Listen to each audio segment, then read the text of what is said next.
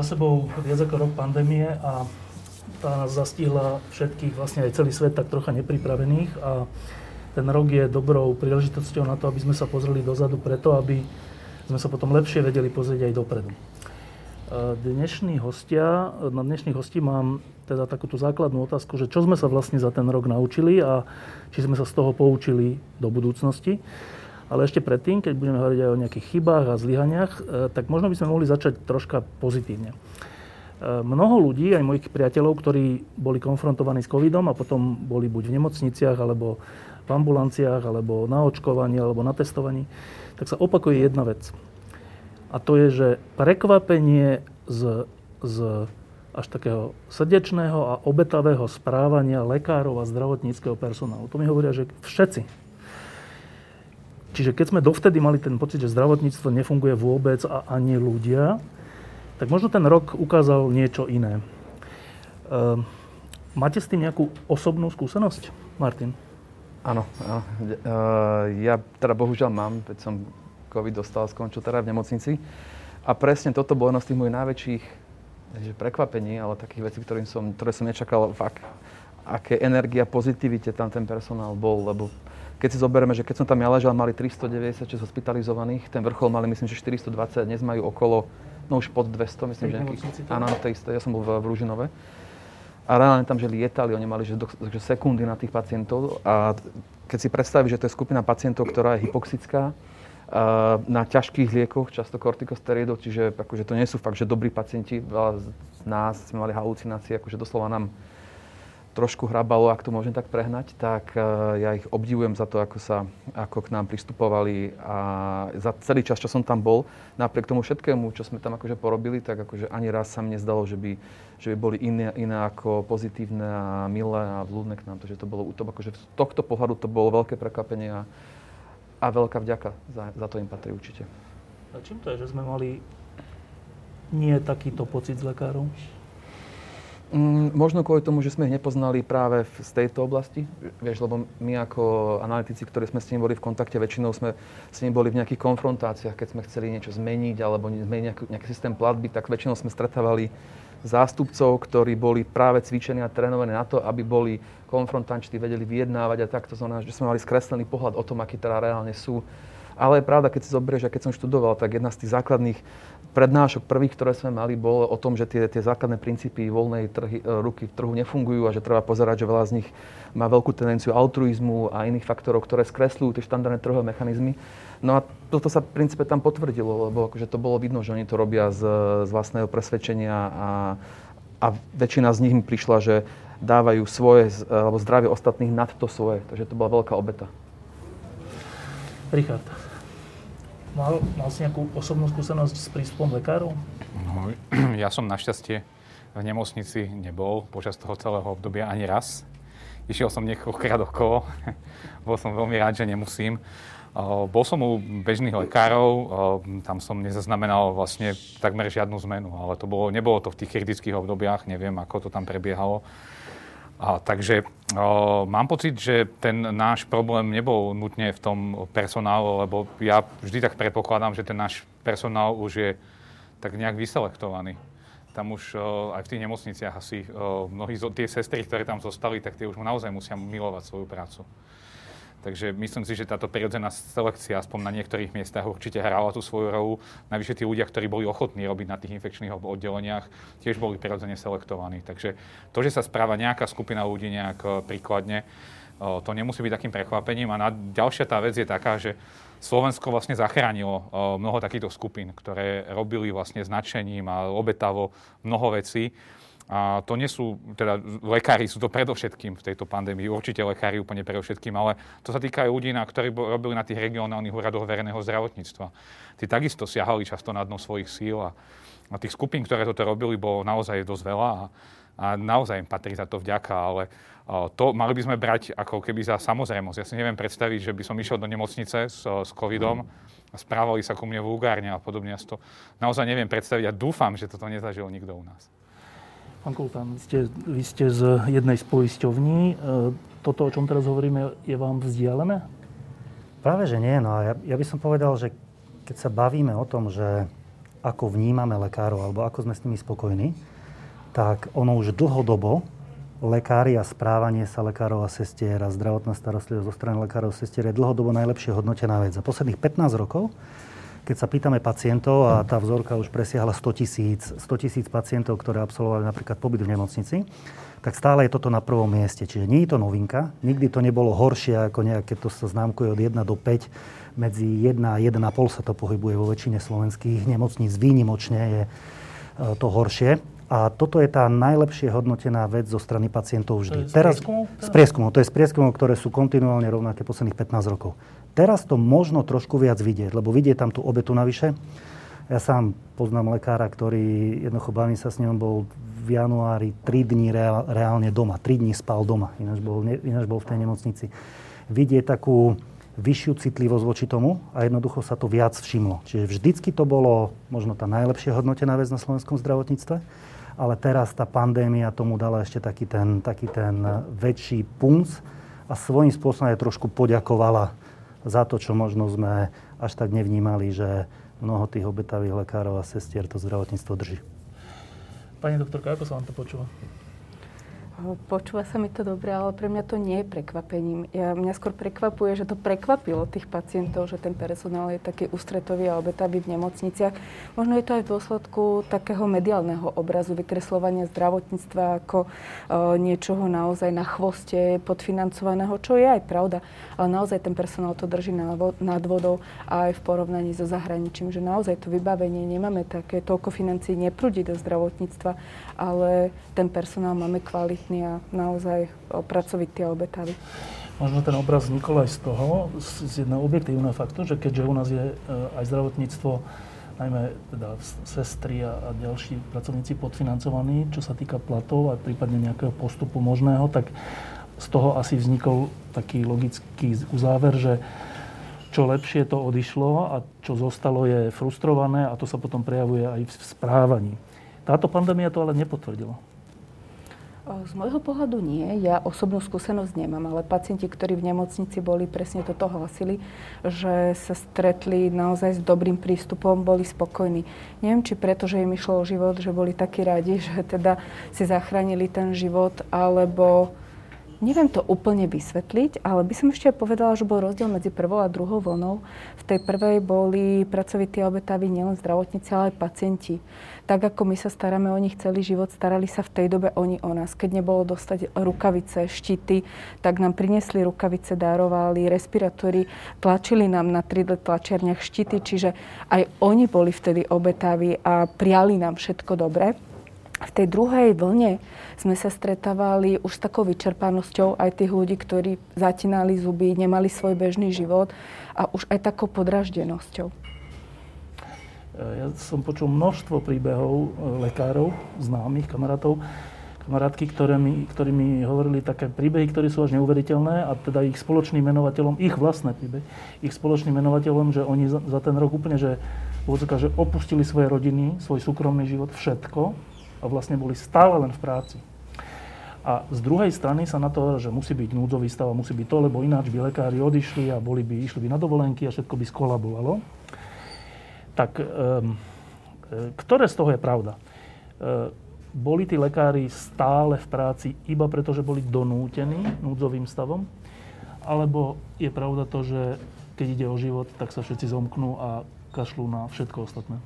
Nemôžem hovoriť za všetkých lekárov, ale my všeobecne lekári máme vo svojej starostlivosti celé také komunity. Ja mám na starosti jednu obec za okolie 3000 pacientov a my cítime takú zodpovednosť voči tej komunite. My ich nemôžeme opustiť, keď sa loď potápa. A za mňa musím povedať, že naše ordinačné hodiny zmizli. My, sme, my už nerobíme od do, ale od nevidím do nevidím a rok to ťaháme. Samozrejme, že sme unavení. Uh, telemedicína je super, uh, mnoho sa tým vyrieši po telefóne, cez e-maily, ale na druhej strane sme si tele, telemedicínou ušli na seba aj bič lebo naozaj pacienti očakávajú odpovede na e-maily cez víkendy, po obede. Očakávajú, že každý telefonát bude zodpovedaný. A naozaj sme už unavení, pretože my sme ten rok nemohli čerpať dovolenku. No ja si pamätám v tej prvej vlne také tie obrázky, najmä vtedy z Talianska, kde ľudia na balkónoch tlieskali a spievali a neviem čo lekárom. tak trocha to bolo aj u nás potom, nejaký čas. Ale teraz to dlho nebolo. Mm, asi sme si na to zvykli, že však to je povinnosť lekárov sa starať, ale možno je to chyba. Tak e, ešte kým sa dostaneme k problémom, tak toto prvé kolo chcem zakončiť takouto, takouto výzvou, že e, teraz máte šancu, že čo by ste povedali slovenskému lekárovi po roku pandémie? Martin. Tak to sa musím zamyslieť. to by asi záviselo od toho, koľko má rokov, lebo určité časti, tie staršie, by som ich poprosil, aby ešte chvíľku vydržali, kým sa nevychová generácia, ktorá by ich pomohla nahradiť. A ostatní teda, aby, aby boli trpezliví, nakoľko máme tu plán obnovy miliardy eur, ktoré pomôžu ten sektor ako tak obnoviť a dostať do úrovne, že to bude podobať na to moderné západnoeurópske zdravotníctvo. Nie je to od nás vlastne také hrozné, že stále tých lekárov prosíme, že ešte vydržte? Akože určite je. A vieš, zober si, že ja som bol 5 rokov na ministerstve, takže ja som súčasťou toho problému. A keď som sa snažil nejakým spôsobom adresovať. A keď sa pozrie na počet lekárov, tak ten počet uh, trošku, každým rokom trošku rastie, lenže my tam potrebujeme zaplatať oveľa väčšie aj systémové nedostatky, ako je nepomer medzi všeobecnými a špecialistami a viacerých iných, iných takéto systémové veci, na ktoré treba nie len teda nejakú politickú vôľu, ale bohužiaľ aj čas, lebo vychovať atestovaného lekára to otázka 10 rokov, 12 rokov. To je vec, ktorá sa mala začať chystať ešte teda uh, v roku 2005, 8, 10, aby sme ten problém nemali. Dobrá správa je to, že sa tu začal tento proces pred dvoma rokmi. Súčasné ministerstvo tomu intenzívne venuje a pevne verím, že jedna z malá pozitív tejto pandémie je, že tu bude mať aj tú politickú vôľu a že aj tí najvyšší pochopili, že to proste bez tých zdravotníkov nepôjde. A treba teraz spraviť všetko, čo je v ich silách a v ich silách nie je teda moc maximálne zlepšiť ich podmienky práce tu, uh, urychliť nejakým spôsobom vzdelávanie alebo vstup pracovníkov z iných krajín, aby teda sme po prekonaní jeden pandémie nemali ďalšiu pandémiu a to je nedostatok personálu. Richard, keď nás teraz pozerá lekár, ktorý je už úplne vyčerpaný, ale stále chodí do tej práce, lebo vie, že bez toho by mnohí ľudia neprežili. A, tak skúsme sa do neho vcítiť a do nej vcítiť, že na čo vlastne oni teraz ešte môžu počuť? To ja neviem, na čo oni musia, môžu teraz počuť, ale ja by som teda odporúčil úplne jednu vec, že jednak, jednak že sú strašne unavení a ste celý ten tlak vlastne možno teraz trochu pominie, že nie je koniec a že teraz majú tú šancu. A že keď ju teraz nevyužijú a nepostavia sa systému, tak uh, to bude ďalej takisto. Že teraz tí najviac unavení musia povstať a, a musia, sa, akože musia si oni zabezpečiť tú svoju budúcnosť a nikto im nezabezpečí iný. Ja neverím tomu, že vláda alebo zdravotné poisťovne alebo niekto prispieje k zlepšeniu toho zdravotníctva. Na toto ja už neverím za tú dobu, čo tu na Slovensku som. A teraz majú tí lekári, zdravotné sestry a podobne šancu zmeniť to, aby sa na nich, aby nemuseli bojovať o to, či dostanú len 80% platu, keď budú infikovaní, ale aby to bola samozrejmosť. Takže tí, čo sú najviac unavení, tí musia najviac bojovať. Je to smutná správa, ale tak to je. Asi si teraz kladú otázku, keď ťa počujú, že a čo teda máme urobiť? No, oni musia nájsť tú víziu, ako oni chcú pracovať, akým spôsobom oni vedia poskytovať tú službu v tom regióne, často vedia povedať špeciálne primárna starostlivosť lekárska. Práve teraz videli, ako funguje telemedicína. Mm, predtým nás až tak nefungovalo veľmi dobre, najmenej mimo tých pracovných hodín určite. Oni asi majú predstavu, ako by to mohlo fungovať. A ak to nezavedieme teraz, tak ten chaos ako keby zostane. Ja naozaj neverím tomu, že sa nám na Slovensku podarí niečo systémovo vyriešiť z hora to sa nepodarilo v žiadnom tak, to tej oblasti za celé trvanie našej krajiny takmer. Takže nemyslím, že teraz v tomto budeme oveľa lepší. Takže uh, naozaj to oni musia znútra, samozrejme, že musia rokovať so všetkými tými aktérmi. Ja dúfam, že ľudia ako z poisťovne alebo z ministerstva budú súčinní a budú ochotní viac ako v minulosti riešiť ten problém. Ale samozrejme, Slovensko je z ekonomického hľadiska jedna krajina, ktorá minia obrovské zdroje na, na zdravotníctvo tom sme vynikajúci, ale predsa len tá zdravotná starostlivosť nie je taká, ktorá by tomu zodpovedala. Takže toto bude treba upratať a uh, Martin Smatana bude mať veľa práce.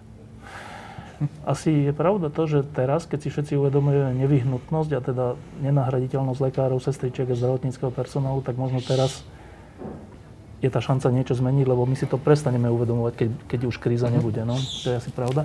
Uh, zaznelo tu, že poisťovne v tom asi už nepomôžu, keďže doteraz nepomohli. Tak reakcia poisťovne. Tak ono, ja som presvedčený o tom, že sú veci, kde pomôcť určite chceme a vieme. A či už to boli riešenia, ktoré nám, alebo ktoré by sme možno tak našli aj trošku v šuflíku počas e, pandémie, počnúť s telemedicínou, ktorú sme skúšali 5 rokov predtým len proste nejakými centrálnymi rozhodnutiami, nejakým tým direktívnym riadením zdravotníctva bola tak trošku zakázaná. Bol to e-recept, ktorý sme boli radi, že sme ho, že sme ho v tej pandémii našli. Ja tu súhlasím s Richardom v tom, že jednoducho to, to, to centrálne riadenie v tomto nefunguje. O mnoho lepšie sa do, dokáže zomknúť ten decentralizovaný systém tie komunity.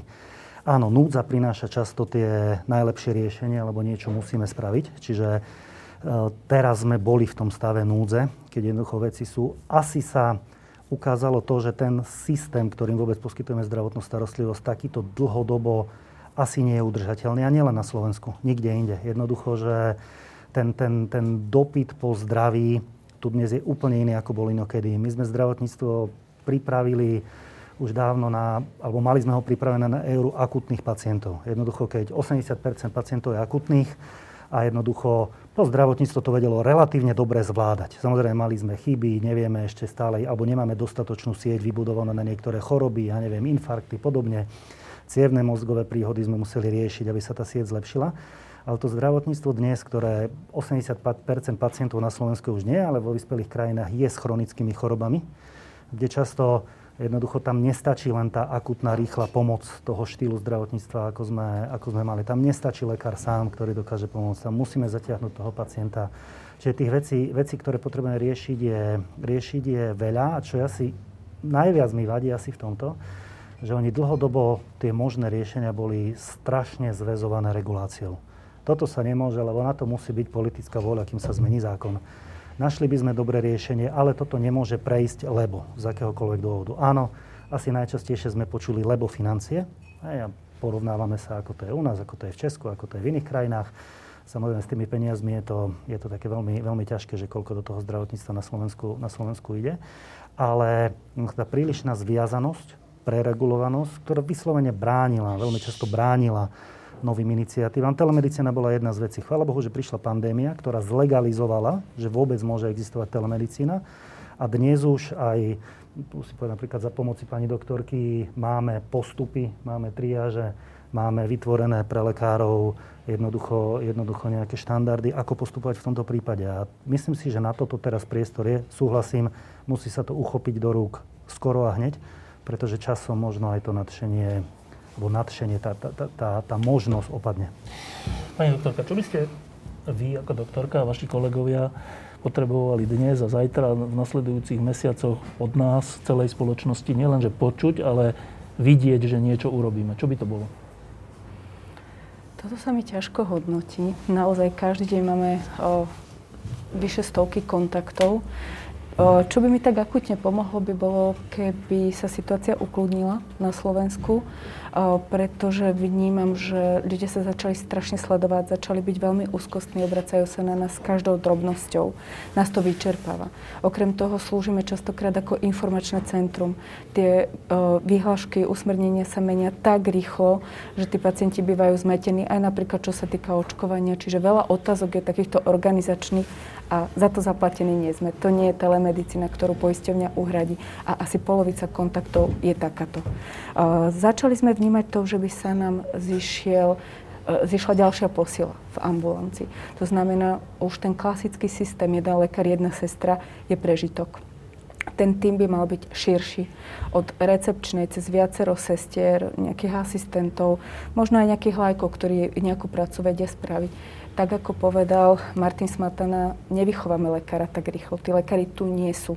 A je známym faktom, že tretina všeobecných lekárov je v dôchodkovom veku. Ešte teraz naozaj zaťali zuby a povedali si, neopustíme tých svojich pacientov, ešte vydržíme. Ale po covide myslím si, že väčšina z nich unavená naozaj odíde. A my tu nemáme v zásobe nových, mladých, čerstvých rezidentov, nových lekárov, ktorí by ich nahradili. Takže budeme musieť hľadať alternatívy, kedy tie obvody budú väčšie a kedy jeden lekár nebude mať menej, ale dokonca viac pacientov na starosti, ale bude to zvládať vďaka personálu, ktorý bude on manažovať, ktorým bude pomáhať, podobne ako to je napríklad vo Veľkej Británii alebo v Holandsku. E, jedným z dôvodov, že sme urobili túto reláciu, je práve to, aby sme e, ocenili lekárov. Tak celú túto reláciu, ak nás pozeráte nejakí lekári, tak chápte ako poďakovanie vám za to, že ste ten rok s nami e, boli. Teda nielen lekári, ale aj sestričky a, sest- a, a zdravotnícky personál. Ďakujeme. A teraz k tým troška aj problematickým veciam. Tak, nedávno sme sa rozprávali tu aj pod lampou s niekým, že ako sa nám zmenil slovník. Že my už vlastne za ten rok úplne suverenne hovoríme, že ty si bol na AGD, so nie na PCR. Ja, ty si bol na PCR, tak ten je lepší, ale AGD nie je až taký dobrý, ale v ohniskách by mohol byť. Toto, akože, lajci hovoria.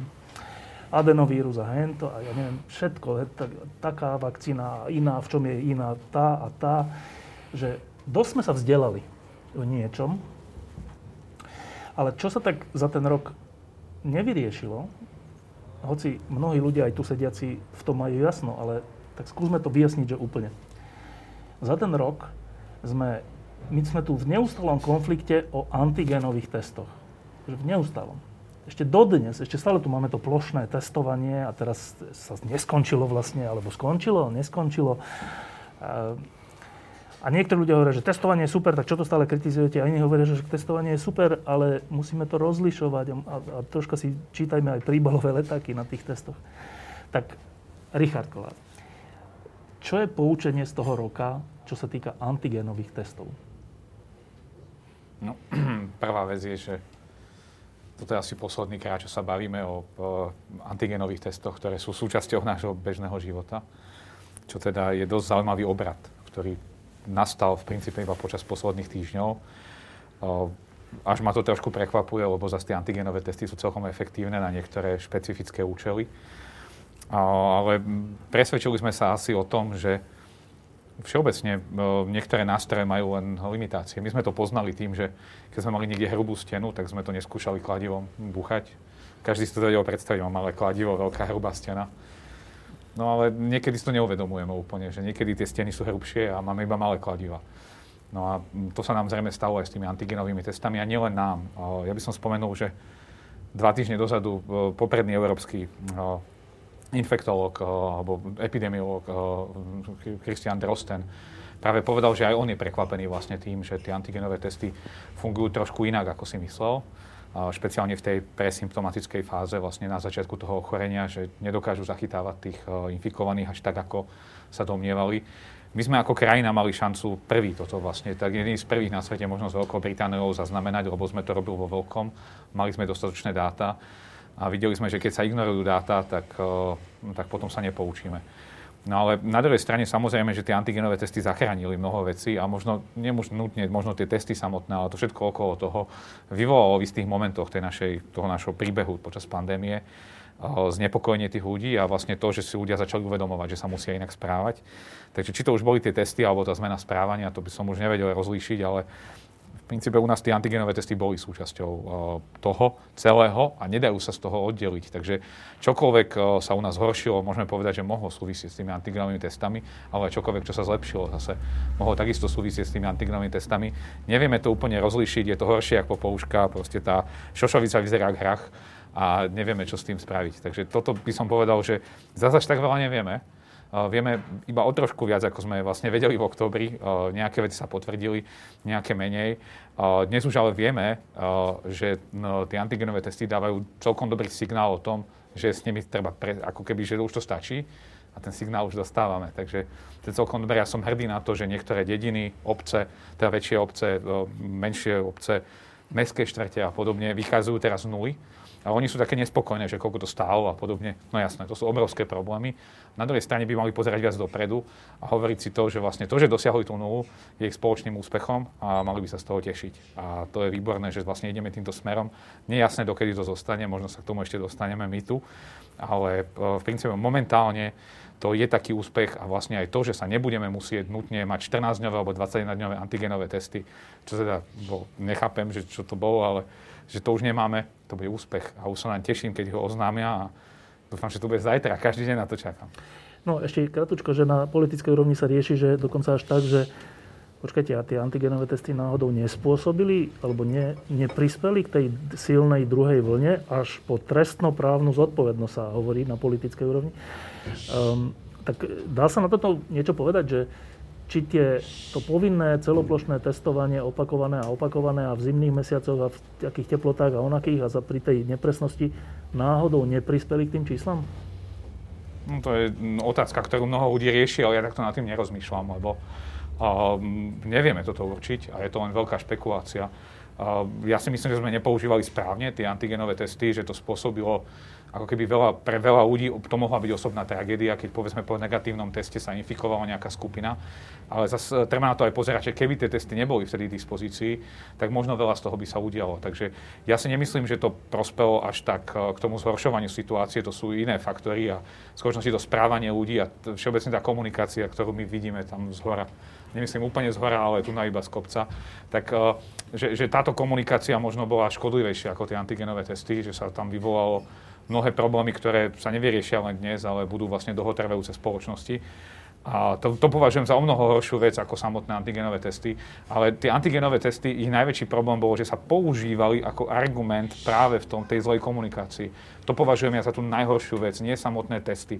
To je ako tým kladivom, no dobre, skúšali sme rozbiť stenu, nešlo to, ale to kladivo za to nemôže akože nijak za to nemôže to kladivo a ja by som sa na kladivo nepozeral, ale pozerám na toho, že kto to búra tú stenu tým kladivom.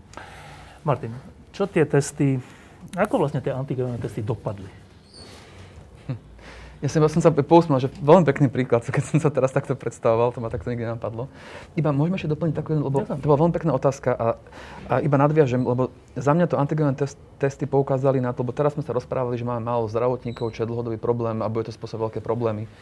Máme nemocnice v katastrofálnom stave, preto veľká časť e, infekcií a umrtí bolo bohužiaľ spôsobená zokomiálne. Ale čo aj toto antigenové testovanie poukázalo, je ako my zlyhávame aj v tých štandardných procesoch a silných byrokratických inštitúciách. Napriek tomu, že sme ako byrokratizovaní papi- papierovači kade tade, to vlastne bola iniciatíva v princípe malej skupiny osob, ktorí dokázali preraziť e, epikonzilium odborníkov, e, koaličných partnerov a pretlačiť si svoje napriek tomu, že tam chýbali tie ostatné podporné argumenty. A toto poukázalo mne to, to antigenové testovanie, že ako aj v tejto oblasti zlyhávame a keby sme tie procesy mali lepšie nastavené a fungovalo to tak, ako to teda má v iných krajinách, tak by sme určite mali aj skôr štandard, ako majú pacienti postupovať v domácej starostlivosti. Mali by sme COVID automat skôr um, s flexibilnejšími pravidlami, mali by sme testovacú stratégiu. Skôr to sú veci, ktoré proste nestoja milióny eur a netrvajú roky, ako vychovať eh, zdravotníkov, ale stále sme ich v princípe nemali. A antigenové testovanie bol takým takouto čerešničkou na torte týchto celých problémov.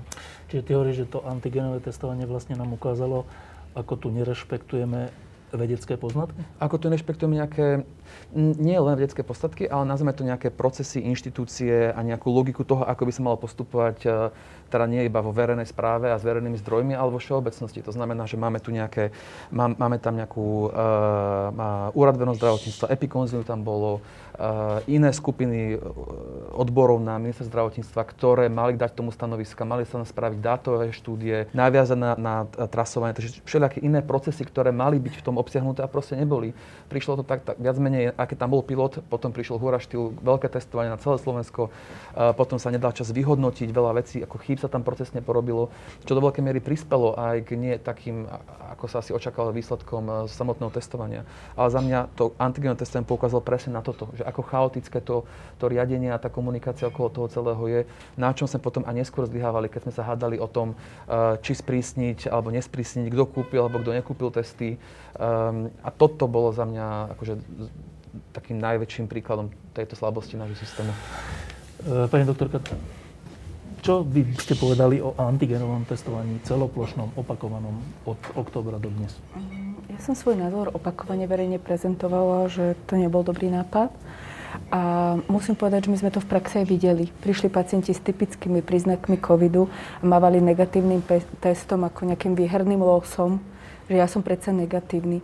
Bolo to pre mňa frustrujúce, že ako lekár som si bola istá, že to COVID je. Ten pacient si to neuvedomoval, nerešpektoval, že musí zostať izolovaný. Takže z môjho pohľadu to bolo u ľudí, ktorí nechápali úplne tie dôsledky alebo tie súvislosti kontraproduktívne. A čo ste si mysleli, alebo čo ste prežívali s tým, že vy viete, že je to takto, ale stále sa to deje, nič sa nemení z hľadiska vlády alebo nejakých štátnych nariadení? Mm, bolo to presne ako Martin hovoril, alebo ako ste vy naznačili. Uh, naozaj taký zvláštny pocit, že sa tu nerešpektuje veda, že sa nerešpektujú, o, nerešpektuje sa poradný zbor, veď to boli mozgy naozaj vybrané, to boli najkvalitnejší ľudia, ktorí to mali naštudované, ktorí veľa času tomu venovali, a ktorí to aj prezentovali a napriek tomu to bolo proste mm, bez nejakých protiargumentov validných zmietnuté zo stola a presadilo sa to politicky. Pán Kultán, poisťovne nepamätám si vlastne, ale možno som to nesledoval až tak pozorne. Poisťovne sa vy, vymedzovali voči celoplošnému testovaniu? Celoplošné testovanie šlo mimo poisťovní. Ako my poisťovne sme riešili skôr také veci, že ako antigenovo testovať na pohotovosti u poskytovateľa a tak ďalej. Tam sme dospeli k dohode, ale plošné testovanie bola akcia, ktorá bola úplne mimo samozrejme tým tradičným spôsobom, že utajovaná do, do poslednej chvíle a nepodielali sme sa na nej ani finančne, ani uh, inak, nejako. ani logisticky, ani nejak v tomto prípade. Skôr sme boli tí, ktorí potom videli tie, tie dopady, ktoré tam sú. A ja možno doplním len, len kolegov, že ja tam vnímam okrem všetko to, čo povedali, súhlasím a možno ešte dve také veci. Jedna vec je, že napriek tomu, že sa zvykne vravieť, že politici často pozerajú strašne populisticky na voliča a no. podobne, tak e, pri tomto testovaní nebol zďaleka zobraný do úvahy ten hlas, komu malo byť určené to testovanie. To testovanie malo byť určené ľuďom, občanom na to, aby sme lepšie zvládli. Čiže okrem toho, že bola ignorovaná, ignorovaná odborná verejnosť, tak jednoducho tam neboli ani títo ľudia. Nikto sa ich nepýtal, keď sa dizajnoval ten proces a tak ďalej a tak ďalej a tak ďalej. A druhá vec je jednoducho, jednoducho to samotné slovo, že áno, sú veci, ktoré treba manažovať, riadiť.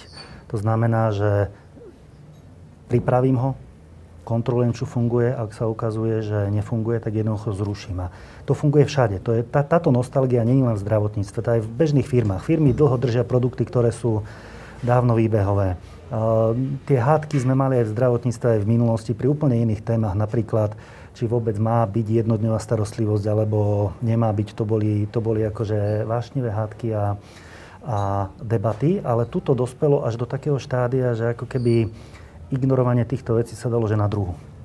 Že nepočúvam nič, riešim si svoje, odborná verejnosť vôbec, ľudia, nie, pacienti, na ktorých by sme mali najmä myslieť, pre ktorých to má byť určené, alebo občania, už vôbec nie. E, v súvislosti s testovaním, a to bolo to je až také tragikomické. My sme sa tu stretávali za celý ten rok s viacerými vecami, vrátane Richarda, ale aj Pála Čekana, Borisa Klempu a ďalších, Petra Celeca.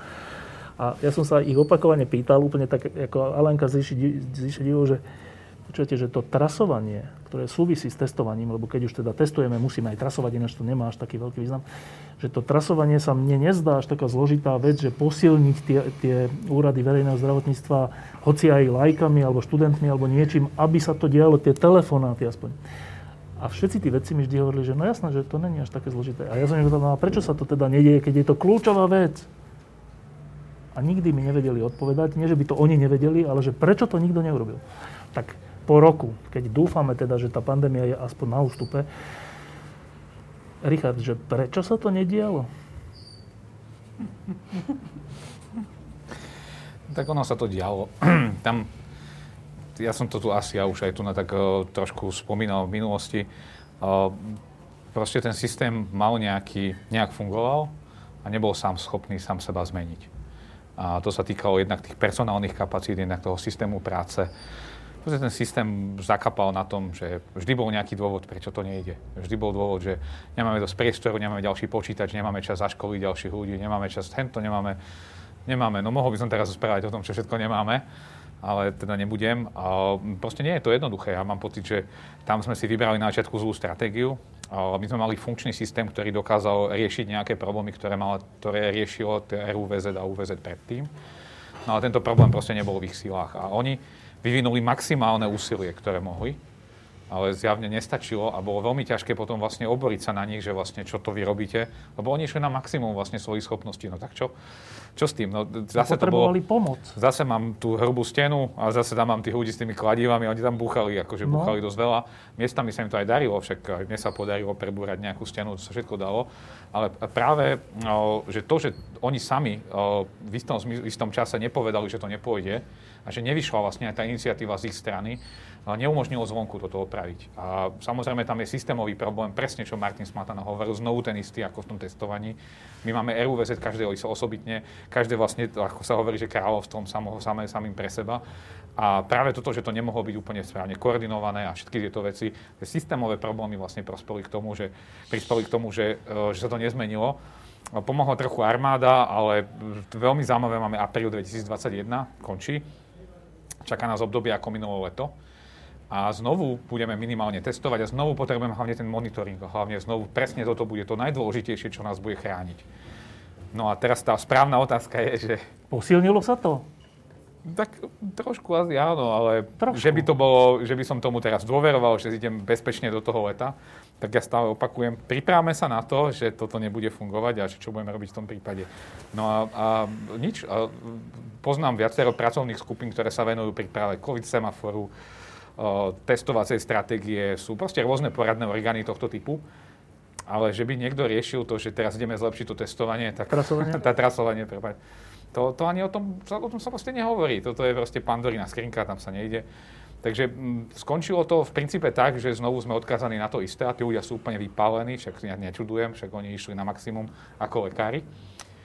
A teda patrí aj vďaka, ale zároveň vieme o tom, že, že to znovu nepôjde znovu to nebude fungovať a znovu to nepôjde, lebo, lebo na to nemajú, ako keby, nemajú, ten, ten systém nie je nastavený na to, aby to znovu zvládol. Takže môžeme len dúfať, že tá vlna bude priateľská najbližšia. No a teda znova som ako Alenka Vrišidivel, lebo keď už nám, akože to už nám nestačí ani skúsenosť s 11 tisíc mŕtvými ľuďmi na to, aby sme tieto kľúčové body, ktoré nie sú zložité, vychytali, že ani tých 11 tisíc mŕtvych nás tomu nepomkne, že Richard Kora hovorí, že to sa znova to tak bude, to sa nepodarí. To znamená, že čo sme my tu za ľudia? No nie je ľahké učiť sa z chýb. To je, není jednoduché, niektoré veci sú proste zle nastavené, no kým sa to neodstaví nejak inak, tak to zostane rovnako. No, môžeme znovu skúsiť, možno nejaké zlepšenie tam ako nejaké mierne bude v istom zmysle, ale, ale my, ako to, to, to, to nie je jednoduché. To je ako keby sme chceli zmeniť našu parlamentnú demokraciu. Však to sú, sú podobné veci. Proste tie veci nie sú jednoduché na zmenu a, to, by, to vyžaduje naozaj veľmi osvietecký prístup niekoho, kto sa naozaj rozhodne to urobiť iným spôsobom. A kým to nenastane, tak si nemyslím, že tam nejaká zmena bude. Ale ja som presvedčený, že toto nie je zložitá vec. Posilniť trasovacie týmy. Tak čo ja viem, tak vidíme, že aj diálnice, koľko sa u nás stave, to vyzeralo tiež jednoducho, že postavíme nejakú diálnicu do Košíza. No nie je to všetko jednoduché. Ja si myslím, že veci nie sú úplne všetky ľahké. Samozrejme, že toto išlo spraviť, mohli sme urobiť. Ja som si vždy predstavoval, ja som mal taký sen, že videli sme, že v Japonsku super trasujú, že sem dojdú tí odborníci z Japonska cez to leto, naučia nás, ako to no. robiť. Ja, ja som bol strašne naivný, ako moje predstavy o tom, ako funguje svet, sú, sú proste strašne naivné. No.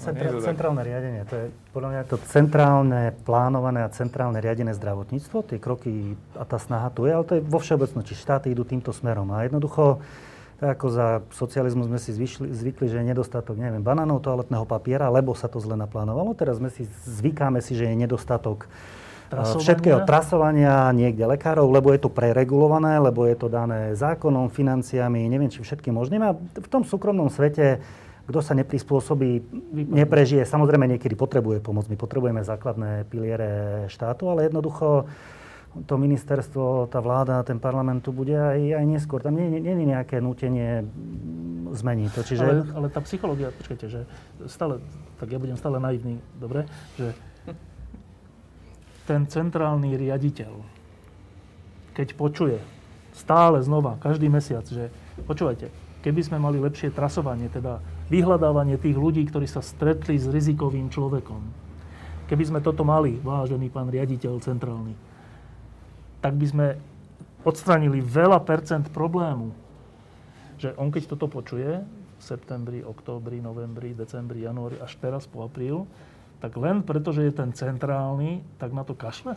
No to je jedna vec, ale druhá vec Počujete, je, že treba naozaj? otvoriť, treba otvoriť 10 zákonov, No štátny rozpočet, všetko možné a ten byrokracia a ten mechanizmus štátny je tak nepružný, že to jednoducho, že to jednoducho nespraví. A pritom boli veci, ktoré sa nerobili. Reálne, však sme videli, že kvanta, značná časť ekonomiky nemala čo robiť, ale presunúť jednoducho peniaze tam nebolo, nebolo možné. Chvála Bohu, trošku sa to dialo s armádou, ale keď sa pozrieme na tie jednotlivé kroky, tak toto je ten výsledok.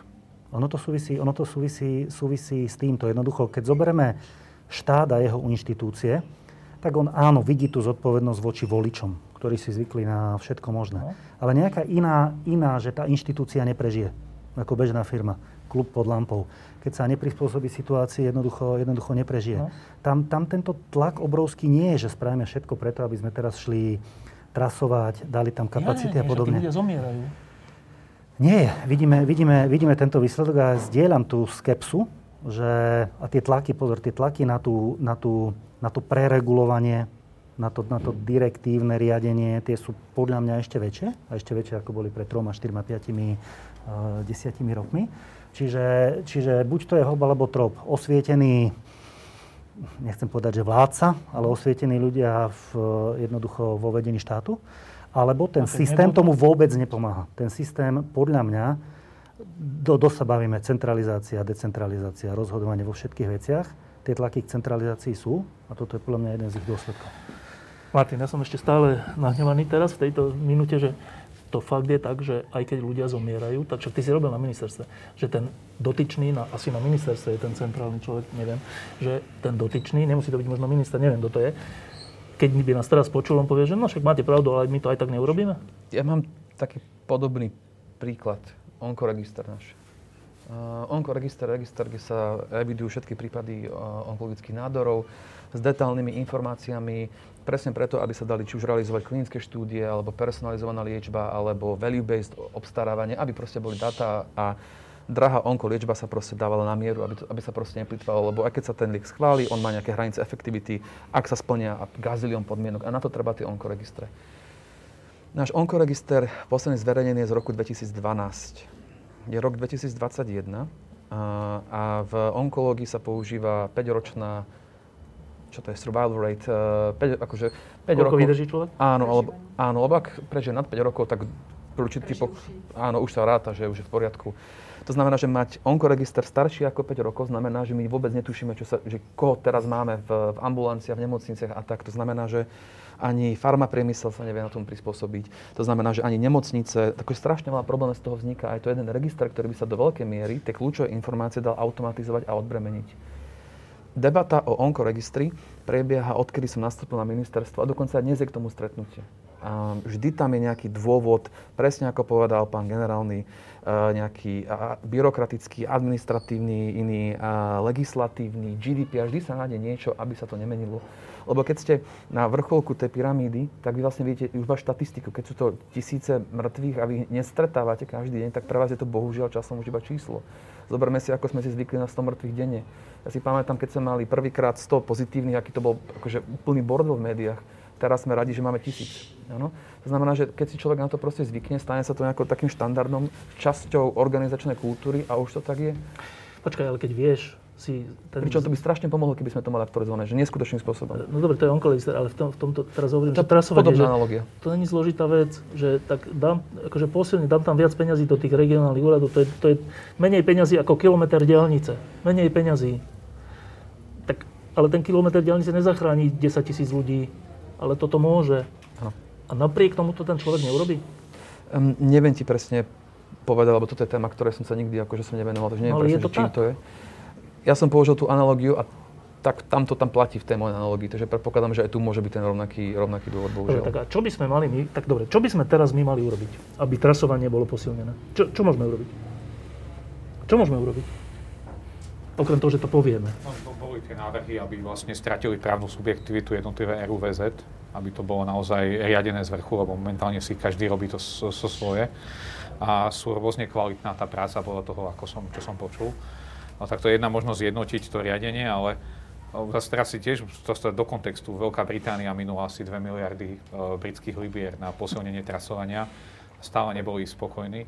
A zdalo sa im, že to nefunguje a zaujímavé, stala sa im taká zaujímavá vec, že im uh, vypadlo e, náhodou tých 16 tisíc, teda tých koľko, 16 tisíc stĺpcov, myslím, v nejakej excelovskej tabulke. No a vďaka tomu vedeli porovnať, že ako vyzerali tí, ktorých trasovali a ktorí netrasovali. A zistili, že ešte aj v čase toho úplného náporu, vrcholu tej, vrchola tej vlny, to bolo extrémne efektívne. Že oni si mysleli, že to vôbec nefunguje. Veľa ľudí hovorilo, že no, však trasovanie, keď už máte veľa ľudí, že to už je úplná blbosť. A ukázalo sa, že to je extrémne efektívne, že oni zachytávali asi 60, znížili asi o 60 alebo 70 šírenie to tie naše antigenové testy teda takúto efekt neviem, či mali. Pán minister zdravotníctva vážená vláda, prosím vás, vypočujte volanie po posilnení trasovania. Zachránite tým životy. Zachránia tým životy? Tak, tak. Zachránia tým životy. Ja sa teraz smejem, ale nie, nie, smejem sa z tej výzvy. Uh, nesmejem sa z toho obsahu. Uh, tak áno, určite teraz, ale tých vecí, ktoré zachránia momentálne životy je veľa. Však dobre. My môžeme zlepšiť e, prednemocničnú starostlivosť, môžeme nemocničnú starostlivosť, môžeme zlepšiť uh, tá vlastne vyhľadávanie tých, tých infikovaných. Tých vecí je proste tak strašne veľa. A to trasovanie, no tak, uh, tak trasovanie. Trvám na tom, prosím vás, posilnite trasovanie. Tak, ďalšia vec za ten rok, neuveriteľná, e, sa týka očkovania. Pamätám si pred rokom, keď sme sa tu stretávali, tak e, bolo iba tak v takej hmle, že, že teda tie vakcíny, kedy asi tak budú a niektorí boli optimisti, že možno do konca roka, niektorí že no ale potom ešte tie štúdie budú musieť, to bude až neskôr a koľko ľudí sa bude chcieť dať zaočkovať, vlastne málo na Slovensku, lebo tu je tá antivaxerská lobby silná, neviem čo, dobre, teraz je po roku. Najnovší prieskum, neviem, či ste zachytili včera alebo dnes, bol, že už 61% ľudí sa chce dať zaočkovať na Slovensku čo je veľký úspech oproti ešte pred pol rokom. A zrejme to bude aj stúpať, keď ľudia budú vidieť, že ich priatelia a kolegovia sa zaočkovali a tým pádom sa nenainfikovali. Tak úplne také základné poznanie, čo sa týka očkovania za ten rok. Čo sme sa na Slovensku naučili, pani doktorka? Môj pohľad na to je taký, že tá antivaxerská lobby, alebo tá skupina, tu bola dlhodobo a nepracovalo sa s ňou. E, bralo sa to ako fakt. E, nebola to veľká skupina, ale o to ukričanejšia. A preto budila dojem, že je to nejaký väčšinový názor. Myslím si, že tak ako s iných aktivít, na začiatku sú také tí pionieri, ktorí sa dajú zaočkovať, aj keby boli v prvej fáze testovacími pokusnými králikmi, potom sú tí ľudia mainstreamoví a potom sú takí, ktorí potrebujú vidieť milión zaočkovaných, aby ich to presvedčilo. Ja si myslím, že je to celkom taký uh, prirodzený proces. A veľa vplyva na ľudí medializácia, negatív očkovania a mám pocit, že nie je vyvážená pozitívami. Preto ma celkom aj prekvapuje, že to percento stúpa po tom, čo sme posledné týždne zažili v súvislosti s medializáciou niektorých vakcín. Ale teším sa, ale neviem si to vysvetliť, čím to tak stúplo.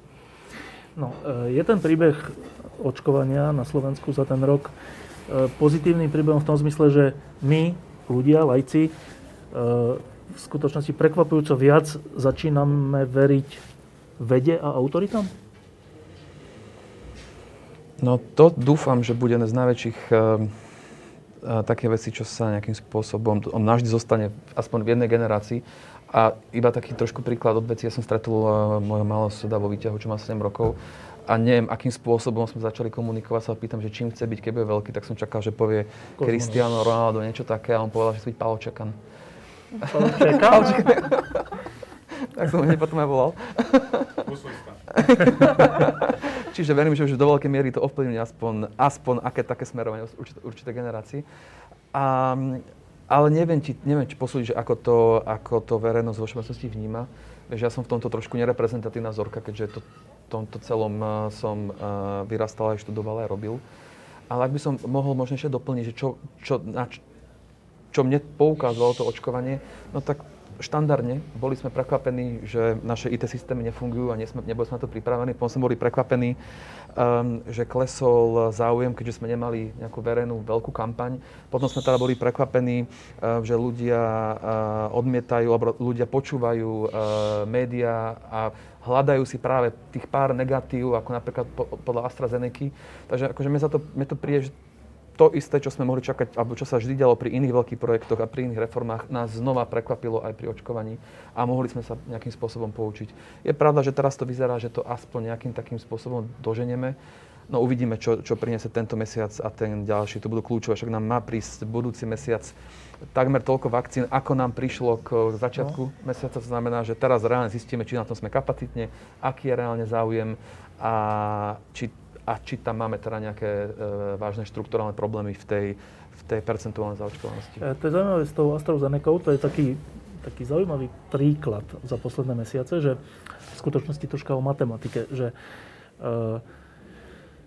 tá pravdepodobnosť, že bude mať človek nejaký problém, nejakú komplikáciu, keď sa dá zaočkovať AstraZeneca, je, je že 1 ku milión, alebo proste ne, také neuveriteľné číslo, 1 ku 500 tisíc, alebo neviem koľko. E, a, vo, a teda v médiách, ale aj politici a, a ľudia, ktorí tom hovoria, hovoria tak, takú, takýto argument v prospech AstraZeneca, že ale však áno, sú tam problémy, ale pozitíva stále prevažujú negatíva.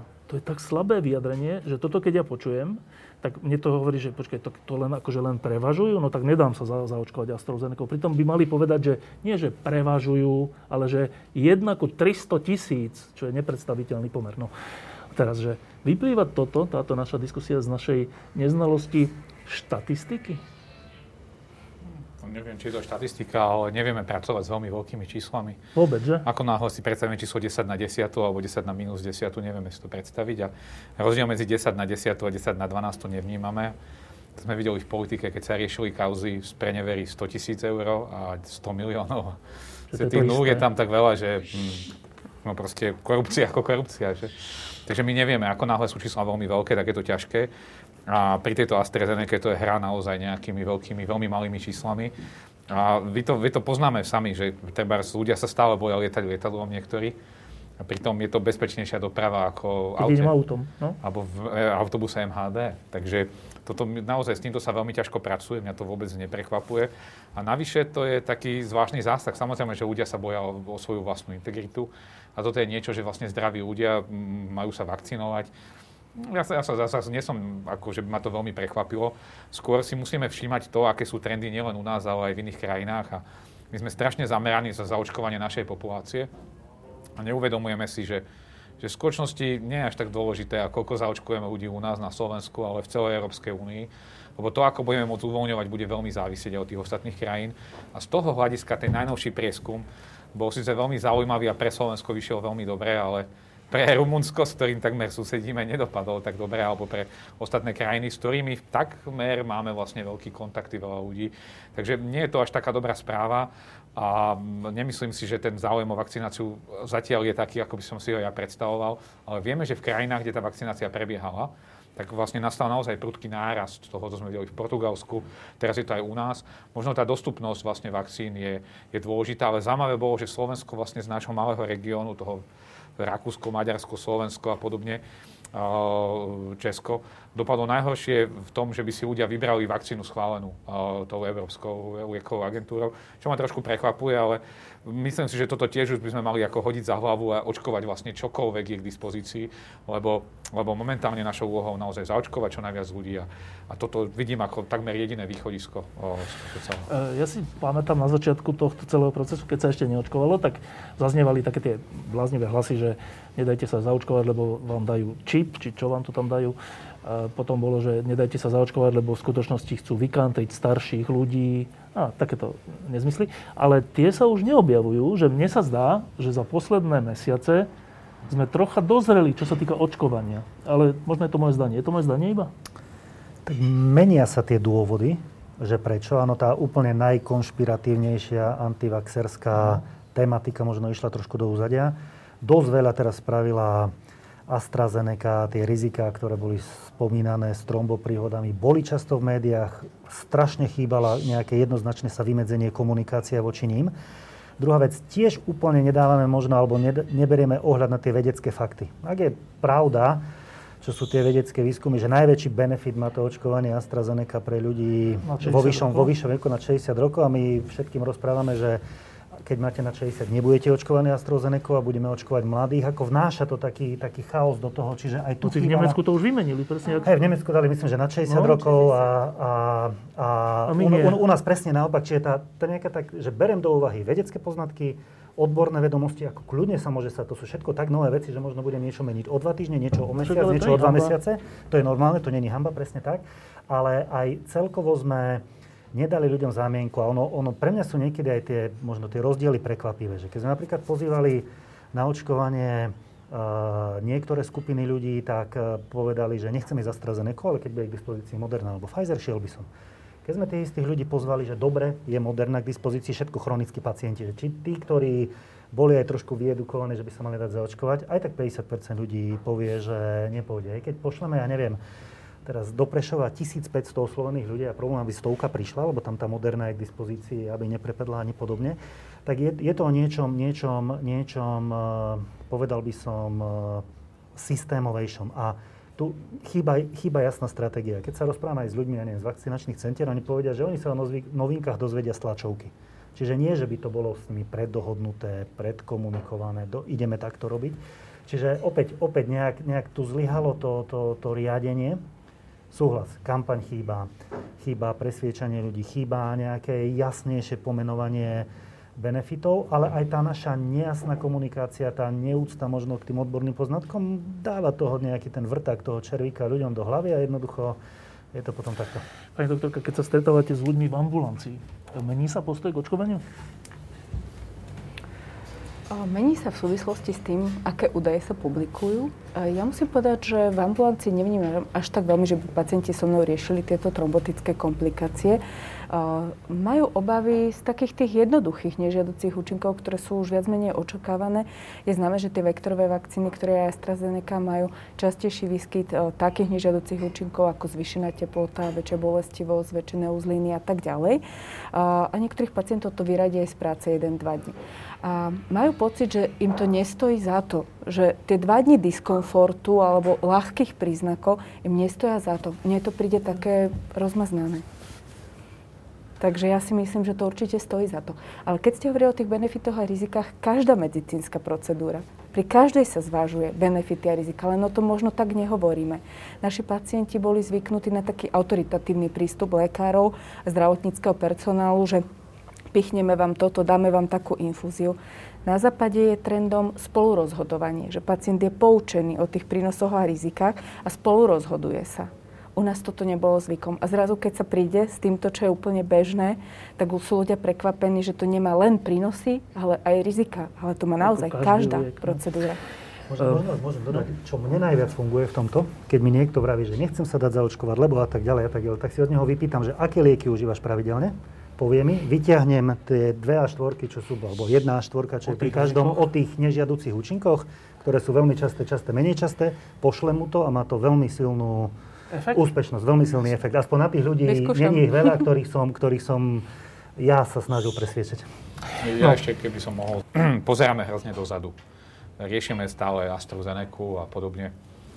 Ja, ako som už povedal, je to bezpredmetné. My budeme mať do dvoch, troch mesiacov dostatočne veľa tých vakcín, ktoré ľudia chcú a tí ľudia sa budú môcť zaočkovať. Riešme toto, to je, akože zbytočne riešime ako keby spätne tie, že nejaké problémy a podobne. To bezpredmetné. My potrebujeme zaočkovať čo najviac ľudí, tých vakcín, ktoré oni si vyberú, dokonca preferenčne bude dosť.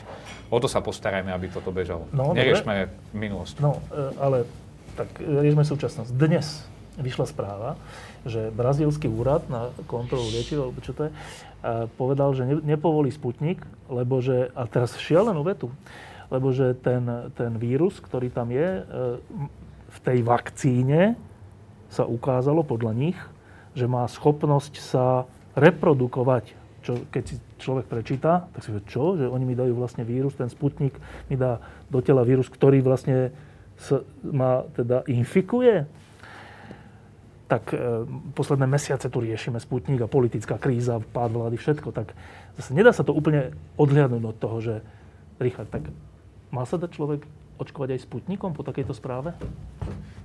No, ja nie som zase virológ, toto je, toto je veľmi špecifická informácia, prišla len dnes. No.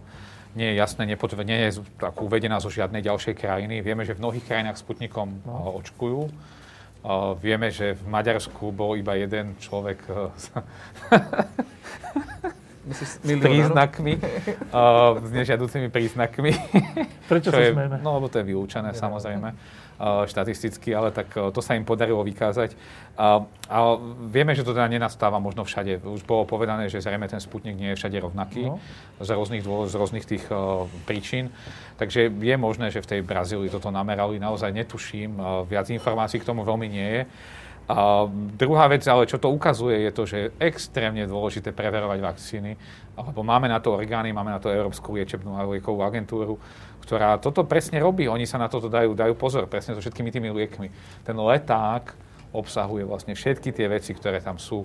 Chcel by som ten Sputnik, aby bol, veľmi by som chcel, aby bol dostupný, lebo máme ľudí, ktorí sú naozaj asi nie až tak veľa, ako si myslíme, ale máme takých ľudí, ktorí sa chcú očkovať iba Sputnikom dostaňme ich do to očkovanie práve tým, že my zabezpečíme ten bezpečný sputnik.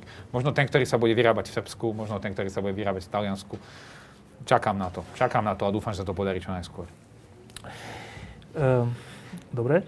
Uh, ďalšia vec, čo sa týka toho roka je, a tá je úplne neprebádaná, a to je tzv. post-COVID, alebo teda ľudia, ktorí prekonali COVID, že, lebo má sa za to, že prekonal COVID v poriadku, ale ukazuje sa, že sú všelijaké dlhodobé problémy, krátkodobé, všelijaké, však Martin si svoje asi zažil. A už sme sa naučili pomáhať ľuďom, teraz medicínsky myslím, ktorí prekonali COVID, alebo je to úplne pole neorané ešte na Slovensku? Nemáme dostatok vedomosti a už vôbec nie skúsenosti s týmto long covidom, ale to nie je len slovenský problém, celosvetový, pretože je to naozaj nová diagnoza. Tie príznaky sú veľmi pestré, prchavé, u niekoho pominú aj čistým oddychom a u niekoho pretrvávajú. My zatiaľ nevieme, ktoré sú tie faktory, ktoré vedú k tomu a niekedy je to ťažké odlišiť. Máme pacientov s príznakmi bolesti hlavy, šumením v ušiach, ktoré by možno mali aj tak, ale keďže prišli po covide alebo v nejakej časovej súvislosti, pripíšeme ich long covidu. Takisto máme pacientov, ktorí napríklad boli v nemocnici, vrátili sa, pretrváva úzkosť, depresia, čo je logické. My nevieme určitú hranicu, či to je z covidu, long covid, alebo či to je prirodzená reakcia na to, že boli v ohrození života. Nemyslím si, že tým pacientom nevieme pomôcť. My všeobecne lekári dokážeme urobiť paletu vyšetrenia, ktorá nás nasmeruje, kde je problém. Či bol napríklad postihnutý srdcový sval, to vidíme z laboratórnych vyšetrení z EKG a vtedy pacienta nasmerujeme špecialistovi, kardiologovi. S bolestiami hlavy alebo neurologickými príznakmi sú aj rôzne brnenia, mravenčenia v končatinách, nasmerujeme neurologovi. A tam už tie lieky sú aj tá diagnostika veľa spraví ale čas a stále ho ako neberieme do úvahy, že je to ochorenie, ktoré potrebuje dlhšiu rekonvalescenciu, ako chrípka alebo ako nádcha. Jednoducho mm, nie sme zvyknutí čakať, že aj čas lieči chceme rýchlo, rýchlo tých pacientov vyliečiť. Je známe, sú známe procedúry, ktoré pomáhajú, dýchová rehabilitácia, kúpeľná liečba, ale čo sa týka medicamentóznej, tam nebude nejaký univerzálny liek fungovať, pretože ako keď u tých pacientov sa to prejavuje rôzne, čiže nebude existovať jeden kľúč na všetky tieto problémy. E, Martin, ty keď si ten COVID hrozne ťažký mal a prekonal si ho, vieš niečo povedať o tých dlhodobých účinkoch? Mm, tak moje problémy boli neu, neurocharakteru. Ja som mal veľké výpadky koncentrácia a pamäte. Um, a keď máš takýto problém, tak ono ti to aj chvíľku trvá zistiť, že ho vlastne máš. Pochopiteľne. Čiže ja som bol schopný niekde ísť na stretnutie a zrazu vôbec nevedieť, kde som, čo som, čo tam robím. Takže toto bolo dosť, uh, nazvem to, že limitujúce. To, že teda som doteraz dýchavý činný, že možno aj diváci počuť, že dýcham ako Darth Vader, do Star Warsu to je to najmenej, ale také tieto problémy bolo to, čo som sa reálne bál, lebo keďže ja sa živím hlavou, tak to by znamenalo v princípe, že som že si musí na zase iné povolanie. A našťastie to prešlo. Vyzeralo to skôr, že to bolo spôsobené nie samotným covidom, ale tými liekmi, ktoré som potom musel brať, lebo som bral ešte dlho veľké dávky kortikosteroidov, čo teda okrem takých tých vtipných vedľajších účinkov, ako že človek má také líčka ako náš pán expremiér, také, také zlatučké, áno. Uh, tak ono to spôsobuje bohužiaľ aj uh, všetké takéto extrémne vedľajšie účinky, ako ja Maťo spomínal, že keby niekto videl vedľajšie účinky takého štandardného kortikosteroidu, ktorým sa lieči COVID, tak to by sa nedočítal. Tam je v princípe všetko, čo napadne, že ti hrozí. Je tam uvedená pomerne ako častá, častá, častá vedľajší účinok. A bolo ti pomožené aj lekársky? Áno, áno, áno. Ja som uh, mal nastavené aj tie pravidelné prehliadky, aj, aj neurologia, všetko som mal. Ale je pravda, že keby som bol pacient, ktorý sa nevie tak orientovať v tom systéme ako ja, tak e, je to oveľa, oveľa ťažšie. A preto viaceré krajiny, napríklad e, anglická NHS už v októbri spúšťala pilotné e, post-covidové centra, kde vlastne ambulantne sa snažila centralizovať špecialistov, odborníkov a tam centralizovať pacientov, aby tam či už mali to know-how a ako najlepšiu praktiku si vytvárali, ale aby presne pacient vedel, že to je ten jedna zastávka, kam musí ísť a tam sa ňou postarajú. Naši Češi takto ešte, myslím, tiež koncom roka reprofilizovali nejaké ústavy. Veľa iných krajín to robilo. Je pravda, že u nás sa na, to, na tento účel mali používať niektoré kúpele, ale to je proste malá kapacita a je to znova inštitucionalizovaná liečba.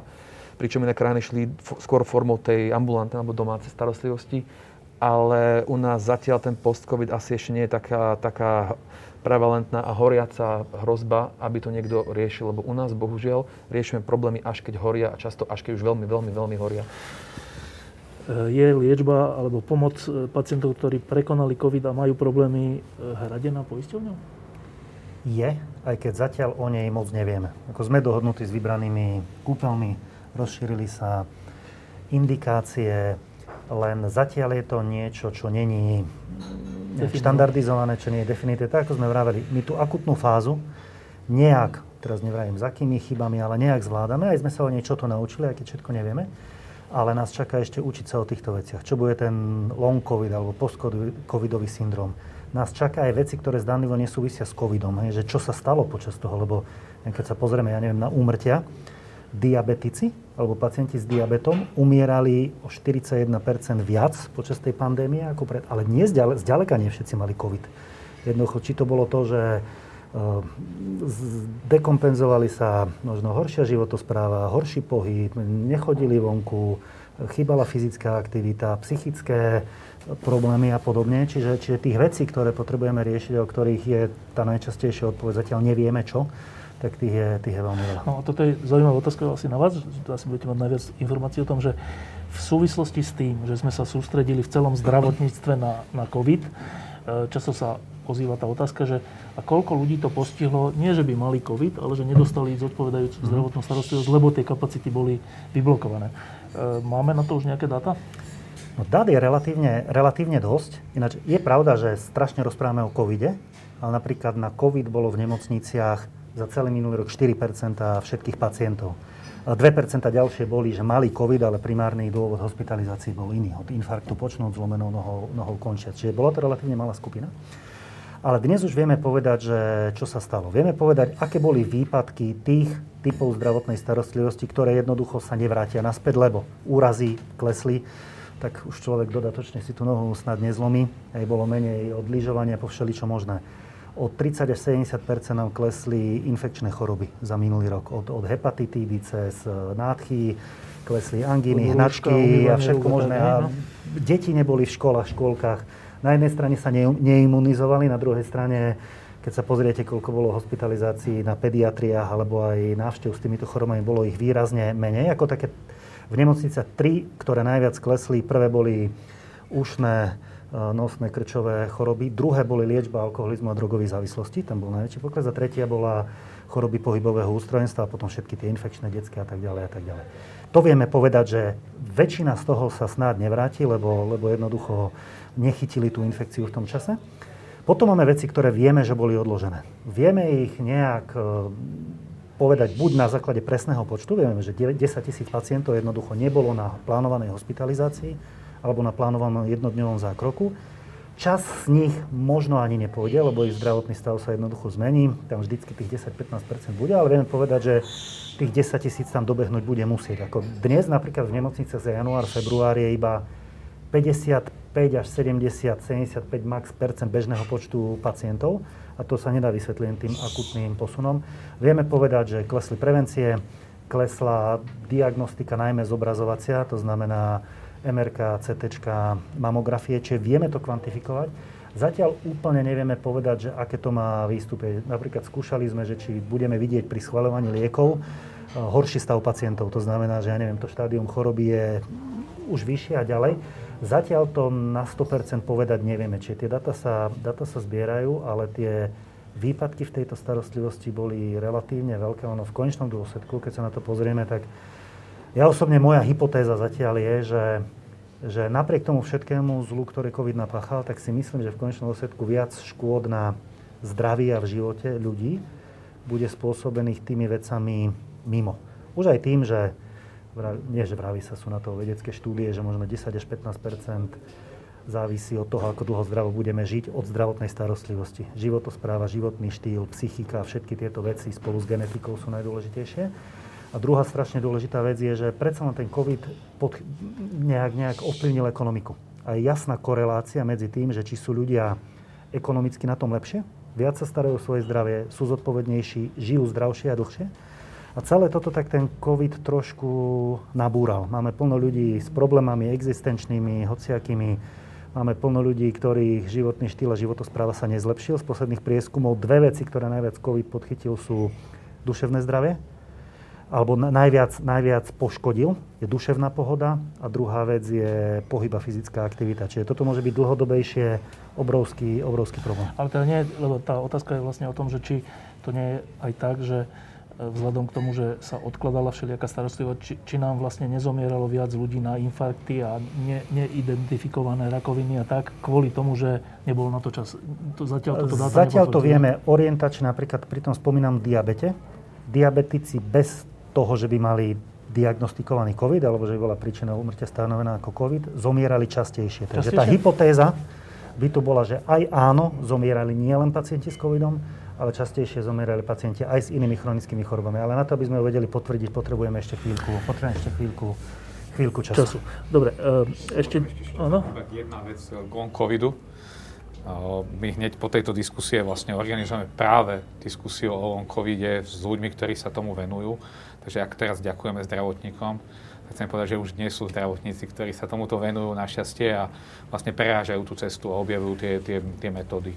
A podľa mňa je to veľmi dôležitá vec a bude podstatná pre veľkú časť spoločnosti. Tie dáta zo zahraničia hovoria, že tá recidíva toho long covidu je veľmi vysoká u tých ľudí, ktorí boli hospitalizovaní. Martin, prepač. Však teda, rovno povedz, kde si to môžeme teda pozrieť, tú diskusiu? Uh, my to máme, to je Veda pomáha COVID-19, dnes večer o 7. organizuje práve diskusiu. Uh, je to cez YouTube, ale nájdete nás aj na Facebooku. Uh. Dobre. Uh, ešte jedna vec, ktorú ste aj spomenuli. E, ten rok e, spôsobil veľké zmeny aj v iných veciach, než len v takýchto zdravotných. Napríklad my v redakcii Týždňa sme celý ten rok nemali, myslím, e, fyzickú poradu, že sme teda boli spolu. Že všetko robíme cez Zoom, čo je, najprv mi to prišlo také čudné úplne, ale dnes som si už úplne na to zvykol. A dúfam, že sa vrátime k tým normálnym poradám o tom, čo máme vlastne robiť a písať, ale, ale je to zaujímavé, že, že zrazu fungujeme takto tele nejako. No a vy ste spomínali viacerí, že vďaka v úvodzovkách tomu covidu sa tu troška viac uplatňuje telemedicína. Tak pár vied o tom, že je to naozaj dôležité, alebo je to iba taký, taký výstrel. Je to dôležité? Je to dôležité. My sme mali záujem robiť telemedicínu aj skôr, len to nebolo možné. Telemedicína najprv vysvetlíme, že čo to je? No, na Slovensku telemedicína znamená, že pacienta nevidím osobne, ale buď ho počujem v telefóne, alebo s ním komunikujem e-mailom, alebo niektorí pokrokoví lekári využívajú aj videokonzultácie. Takže tieto tri. A prečo to doteraz nebolo? Však to sú také jednoduché veci, nie? Tak v prvom rade nebolo to hradené. To znamená, ak som pacientovi odpovedal na e-mail alebo s ním komunikoval telefonicky, bolo to súčasťou kapitácie, čiže žiadne navyše financie neboli. Myslím si, že to bol taký hlavný dôvod.